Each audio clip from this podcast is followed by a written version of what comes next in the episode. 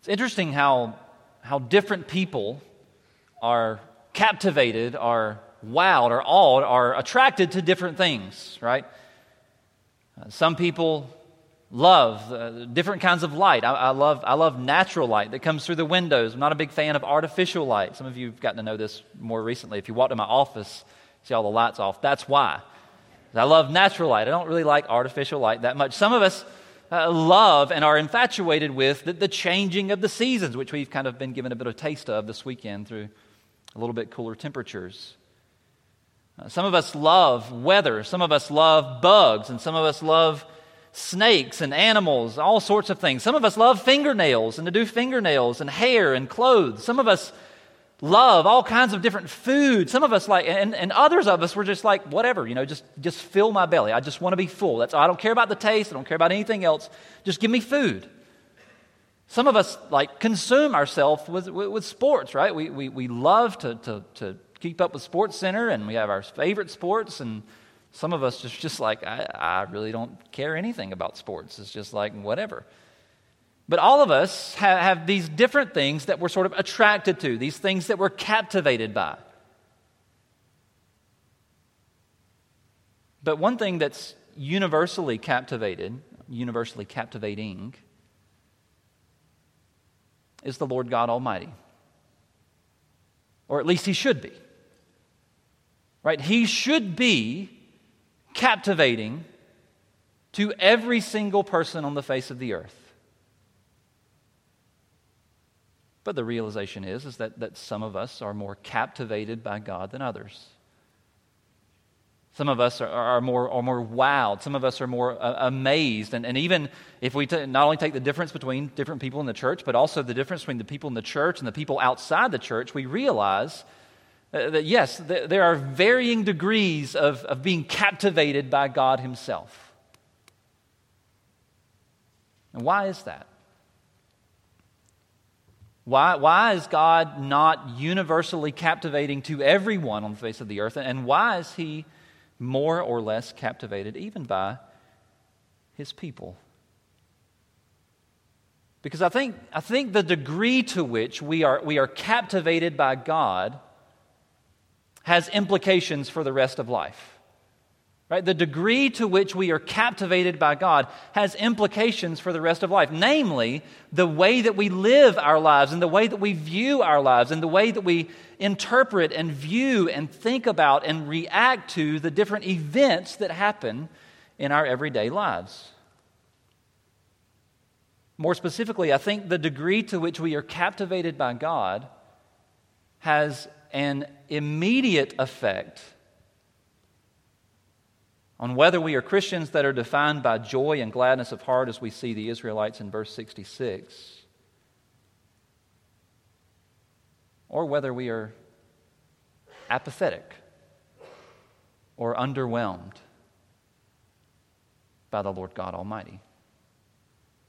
I think, I think the degree to which we are captivated by God has an immediate effect, direct relation to, to how we view life in respect to whether or not we are we are Christians marked by joy and gladness of heart, or whether we're apathetic or underwhelmed or gloomy or hopeless or pessimistic when it comes to things that happen in life.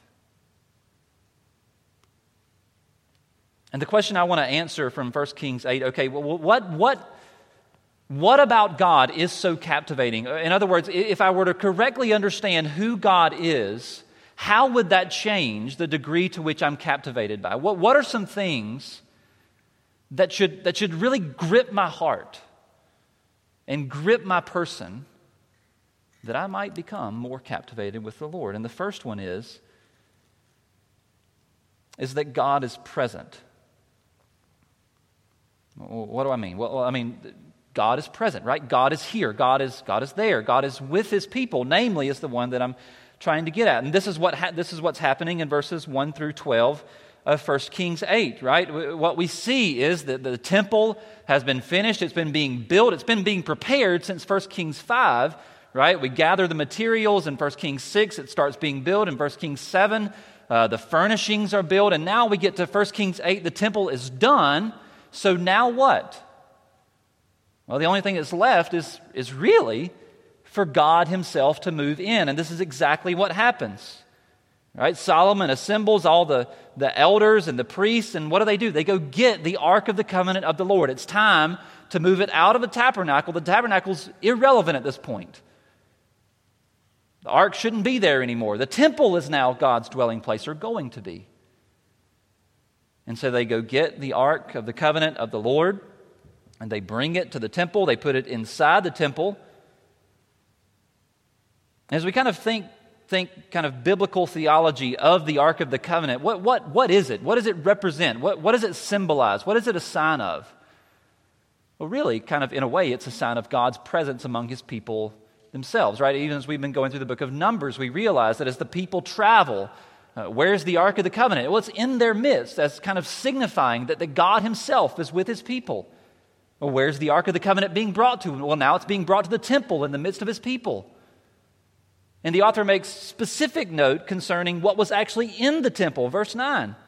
There's nothing in the temple except the two tablets of stone that Moses put there at Horeb, where the Lord made a covenant with his people Israel when they came out of the land of Egypt.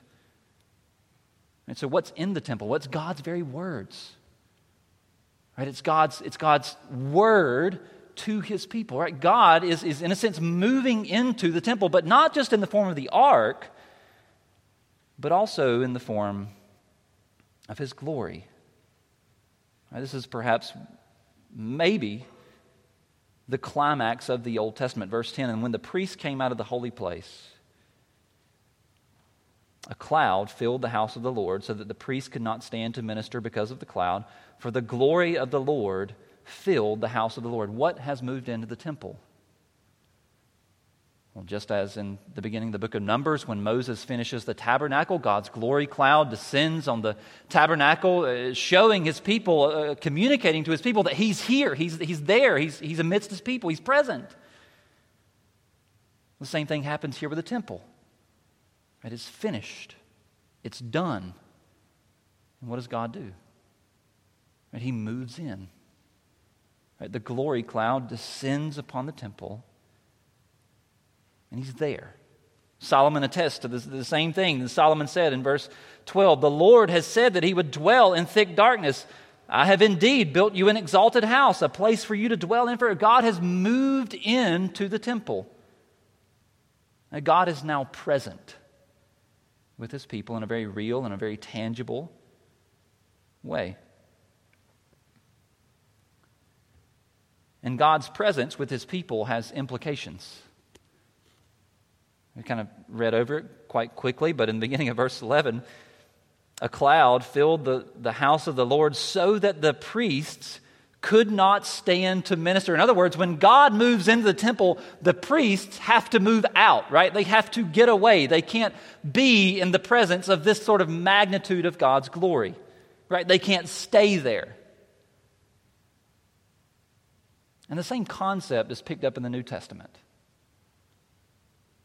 where basic New Testament theology, especially the theology of the Holy Spirit, tells us that, that when, it, when, when someone becomes a Christian, the Holy Spirit is poured out into their hearts, and, and language is used in the New Testament to signify that or to tell us that the Holy Spirit lives in them, right? He is present in them. The Holy Spirit goes where we go, right? He, he lives in our hearts. In other words, He temples in us. The body is called a temple of the Holy Spirit. And in 1 Kings, or I'm sorry, 1 uh, Corinthians chapter 6, Paul picks up on this exact idea. Chapter 6, uh, verse, verses 17 and following, or verse 18, flee from sexual immorality. Why? Verse 19, because your body is a temple of the Holy Spirit Right? The New Testament uses this temple theology, this, this idea that, that God is present with his people in the form of the Holy Spirit to tell us that, that where God is, sin should not be. Right? Where God dwells, where God makes his home, where God temples, sin should not. And so, what, what difference, again, is kind of going back to the, the center of the, the, the, point. What difference does it make that God is present? Well, it makes the difference that where, where God is, where God's presence is, sins should not be. In other words, the presence of God and sin do not exist comfortably. Right? God does not exist comfortably where sin does. Right? It needs to be one or the other. This, is, this theology is, again, exclaimed throughout the Old Testament as well. We're, we're told it time and time again that, that God is a jealous God, right? God, God wants the attention, God wants the love, God wants the affections, the devotion of His people. He doesn't want them to be devoted to any other idol or any other God, He wants it.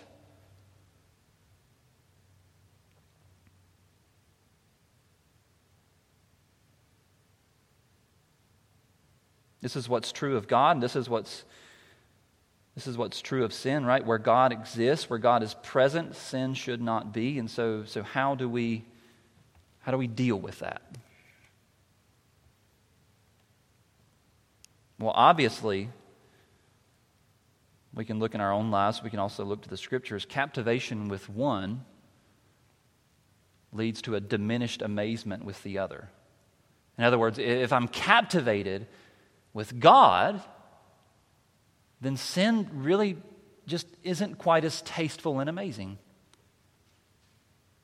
It works vice versa as well. It works the other way around. Right? If I'm captivated by my sin, then God really doesn't look that amazing either.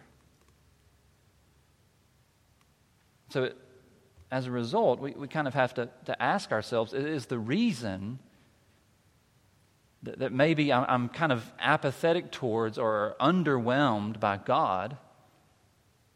Well, is it because something else has my captivation? Something else has my heart? Something else has my attention and my love and my affections? Because again, it can really be only one or the other.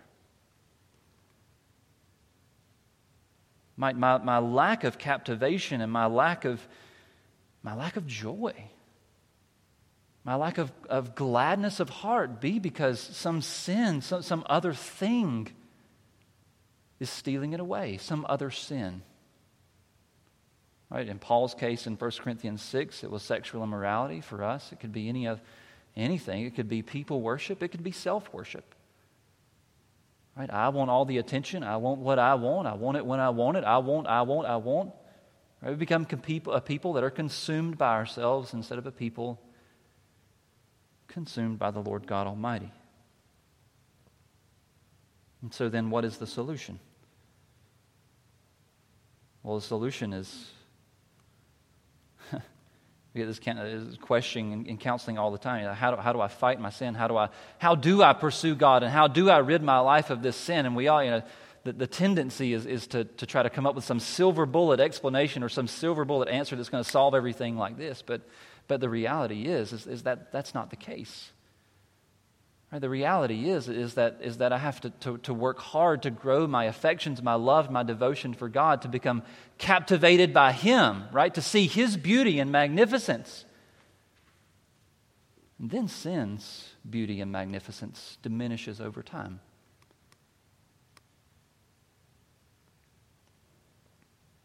Takes devotion. It takes us realizing the presence of God in our hearts and leveraging that, right? Leveraging the power of the Holy Spirit, uh, asking and praying, uh, Lord, would you deliver me from this sin? Would you remove it from my life? Would you, would you heal me? Would you make me better? Would you make Christ more beautiful and my sin more ugly? This is how you fight sin. This is how we become captivated by God.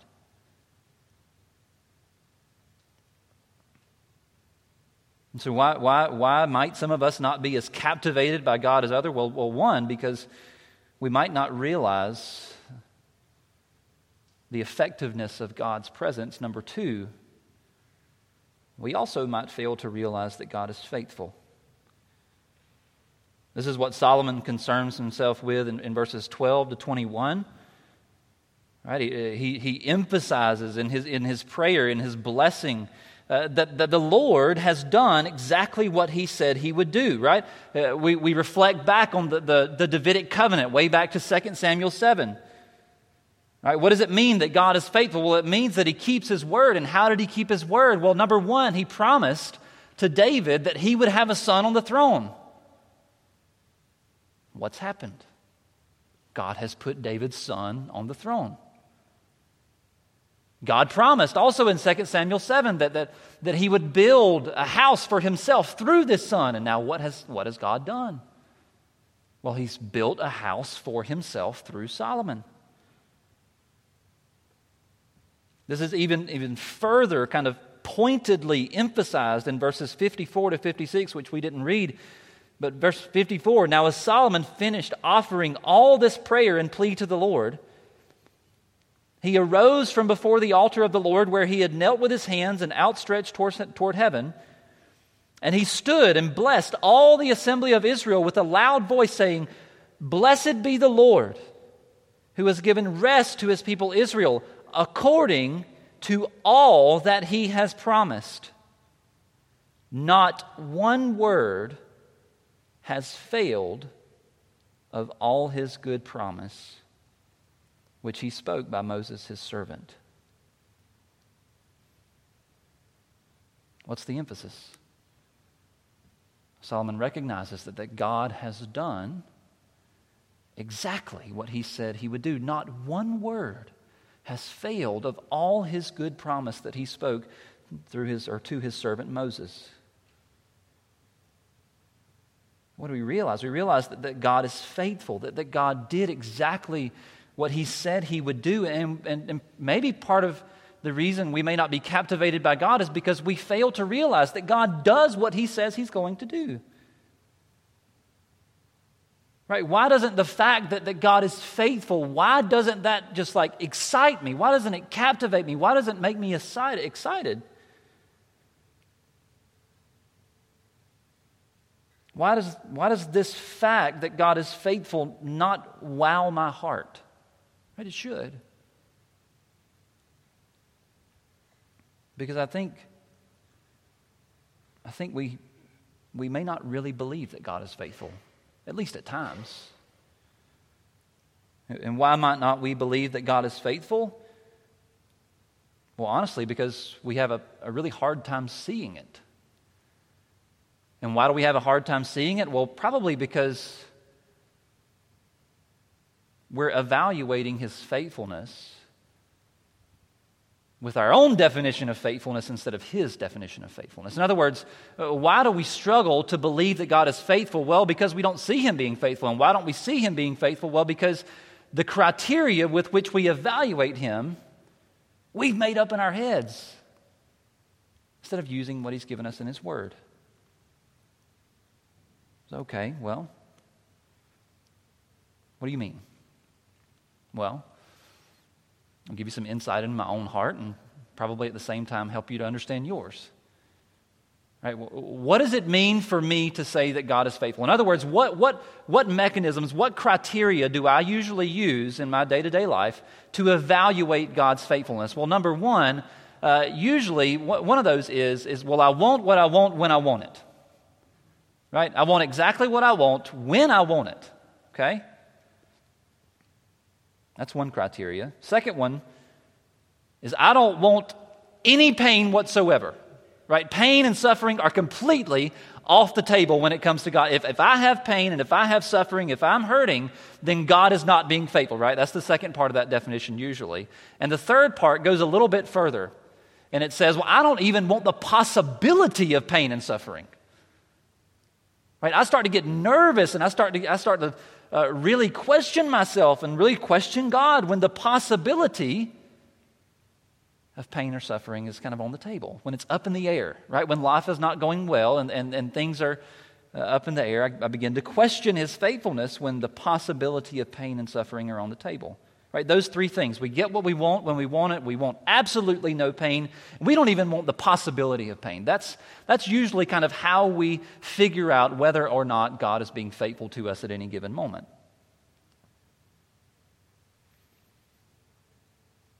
When the reality is, is this is how we end up gloomy and hopeless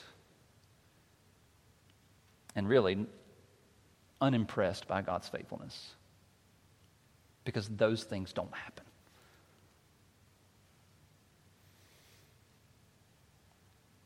But if we tweaked our, our definition of God's faithfulness a little bit, and we just simply kind of categorized it as yes, those things may happen to me, but God will be with me and He will never leave me or forsake me in the midst of all those things, then we might come up with a bit of a different answer. Because the reality is, is that God gives us what we need when we need it, not what we want when we want it. And the reality is, is that God often sanctifies us and draws us closer to Himself through pain and suffering and through the possibility of it. Right? To take those things off the table would, for Him, uh, be to take away a tool that He uses to draw us closer to Himself, to, to help us, to encourage us to rely on Him and to trust Him and to believe Him.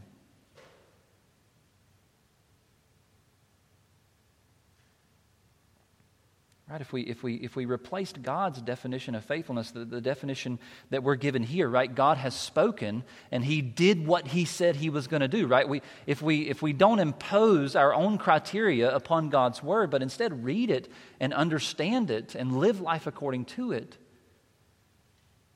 we might not end up quite as gloomy and hopeless, apathetic and underwhelmed as we might be on our bad days.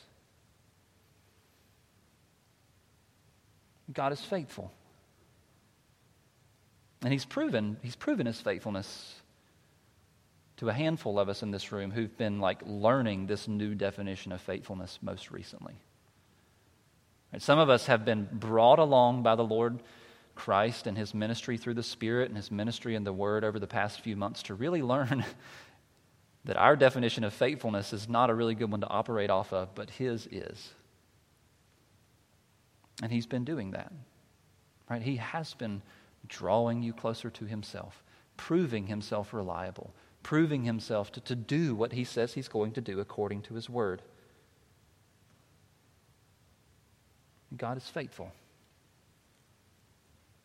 And to have a misunderstanding, a, a, a, misunderstanding of what that means, absolutely can lead to apathy and, and underwhelmedness when it comes to the Lord. It, it could lead to an absence of, of joy and gladness of heart. But what else?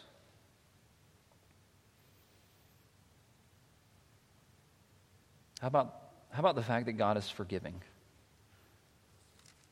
We see this in Solomon's prayer from verses 22 all the way through verse 53. Uh, what does it mean that God is forgiving? Well, God's, uh, Solomon's prayer assumes a God who is forgiving. Because what is he doing? Well, he's asking God to forgive future sins of Israel. Not, not if they occur, but when they do. Right? Uh, you can just look at kind of the outline of the prayer that he offers to God in verses 20 through 22 through 26. He, he asked God to keep his covenant promises in verses 27 to 30. He asked God to hear his prayer, especially with respect to forgiveness. In verses, specifically in verses 33 to 34, he asked God to forgive his people of their sin after his fatherly discipline when they lose their battles. And they cry out to him and they realize that they've sinned and they ask for forgiveness, verses 35 and 36. When God sends a drought on them because of their sin, and they realize their sin and they ask for forgiveness, Solomon asked them to, or Solomon asked God to forgive him, forgive them.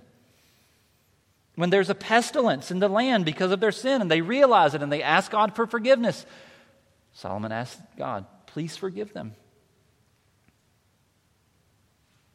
In verses 46 through 50, which are eerie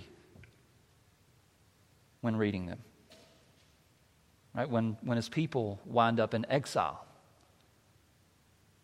and they realize their sin and they cry out and ask for forgiveness. Solomon asked God to forgive them. It's eerie because that's exactly where the book of Kings ends. Like that actually happens. And so do the others. Solomon's prayer assumes a God who is gracious and forgiving towards his people. Why? His prayer answers that question too. Because these are your people. Because these people belong to you. Verse 51 For they are your people and your heritage, which you brought out, of, which you brought out of Egypt from the midst of the iron furnace. God is a forgiving God. It's part of who He is, it's part of His character. And again, for some of us, that one really doesn't affect us that much. Uh, it really doesn't mean that much. It really doesn't help us that much when it comes to living life in this world. Right? Again, we could ask the question why doesn't this, this fact about God, about who He is, why doesn't it wow my heart? Why doesn't it amaze me? Why doesn't it, why doesn't it, it cause me to leap with joy? Why doesn't it cause me to have gladness of heart? One reason may be kind of building on what Pastor Michael preached this morning is because we've, we've cheapened our sin over time, which has had the effect of cheapening God's forgiveness as well. Right? We've cheapened our sin. We, we no longer think that it's, it's really uh, that big of a deal, which, which actually hurts our, our relationship with God and, and, and really uh, helps, uh, it, it waters down our understanding of the gospel because if my sin is cheap, then well then god's forgiveness through jesus christ is also it's not really that much it's not really needed that much. It's not really that significant. It doesn't really help me that much because it's not that big of a deal in the first place. Well why does how do i cheapen my sin? What's got me in this place to start off with? Well i don't know but but lots of times it's it's the frequency of actually doing the sin and a failure to actually practice a repentance that is, that is ongoing. Right? Lots of times we, we, we fail to realize that, that repentance is, is a thing that, that doesn't just happen in the blink of an eye, but it's something that's continual. It's something that, that keeps on happening. It's something that, that I do continually. Like when the, when the Puritans talk about fighting sin, as was mentioned this morning, they talk about it in, in, a continual fashion. Be killing it. In other words, it takes a while to kill it a lot of times. Like, this is the mission of my Christian life at this point is to be killing the sin, to be attentive to fighting it. But many times we just we sin, we ask forgiveness, and we move on, and we don't think about it again until it happens again, until we do it again. And yes, absolutely, God's forgiveness, Christ's forgiveness uh, extends to even those sins. But, but, but doing that is not a neutral thing in the Christian life. Right? Being negligent toward fighting my sin and not giving it the attention that it deserves, not realizing how dangerous that it actually is, not realizing how not realizing how costly it actually is, is dangerous for my heart. Because Christ becomes someone that I don't really need. But conversely, when I realize how really how costly my sin is, and we do realize that, right? When someone sins against us, we really realize just how costly sin is because it hurts, right? It doesn't feel good. It makes us sometimes pretty angry. So we realize the cost of sin, just maybe not our own. But when I do realize that my sin is costly, then Christ becomes everything that I need. Right? When I realize that my sin is actually a big deal, what comes along with that is, is realizing the beauty and magnificence of the Lord Jesus Christ and, and how much I am helpless without His grace.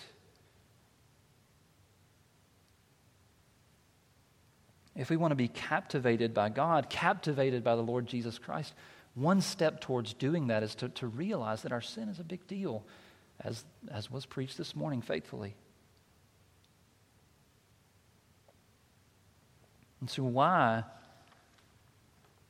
am I a Christian that struggles so much with joy and gladness of heart? And why am I so apathetic? And why am I so not wowed by God Himself? Why? It may be because we don't really realize that God is present. It may be that we don't realize that God is faithful. It may be because we don't really realize we don't really appreciate how God is forgiving. But when we do realize those things, when those things are put into their proper categories and understood correctly and understood biblically, what, what, what, we get is when we realize that God is present, it makes a, different in how I, a difference in how I fight my sin. Right? Leaning into the power of the Holy Spirit, when I realize that God is faithful, it makes a difference in the way I feel when suffering comes, in the way that I feel, in the way that I deal with pain, in the way that I deal with life. When I realize that, that God is forgiving, it makes a difference in the way that I worship. My heart is, is stirred up with affection and need for Christ Himself when I realize these things, it makes a difference in, in the whole of my life. Right? It makes a difference in, in my entire relationship with God and my relationship to everything that comes to pass every second of every day.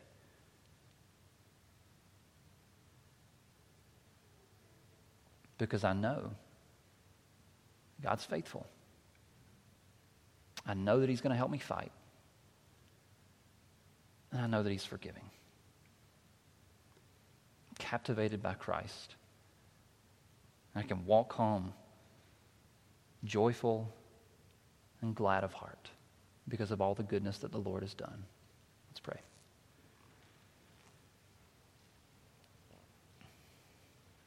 Father in heaven, we thank you for the help of your Spirit and to confirm your word in our hearts, to show us the beauty of our Lord Jesus Christ, to show your faithfulness, and to help us, Lord, to, to correct our sinful understandings of all these things.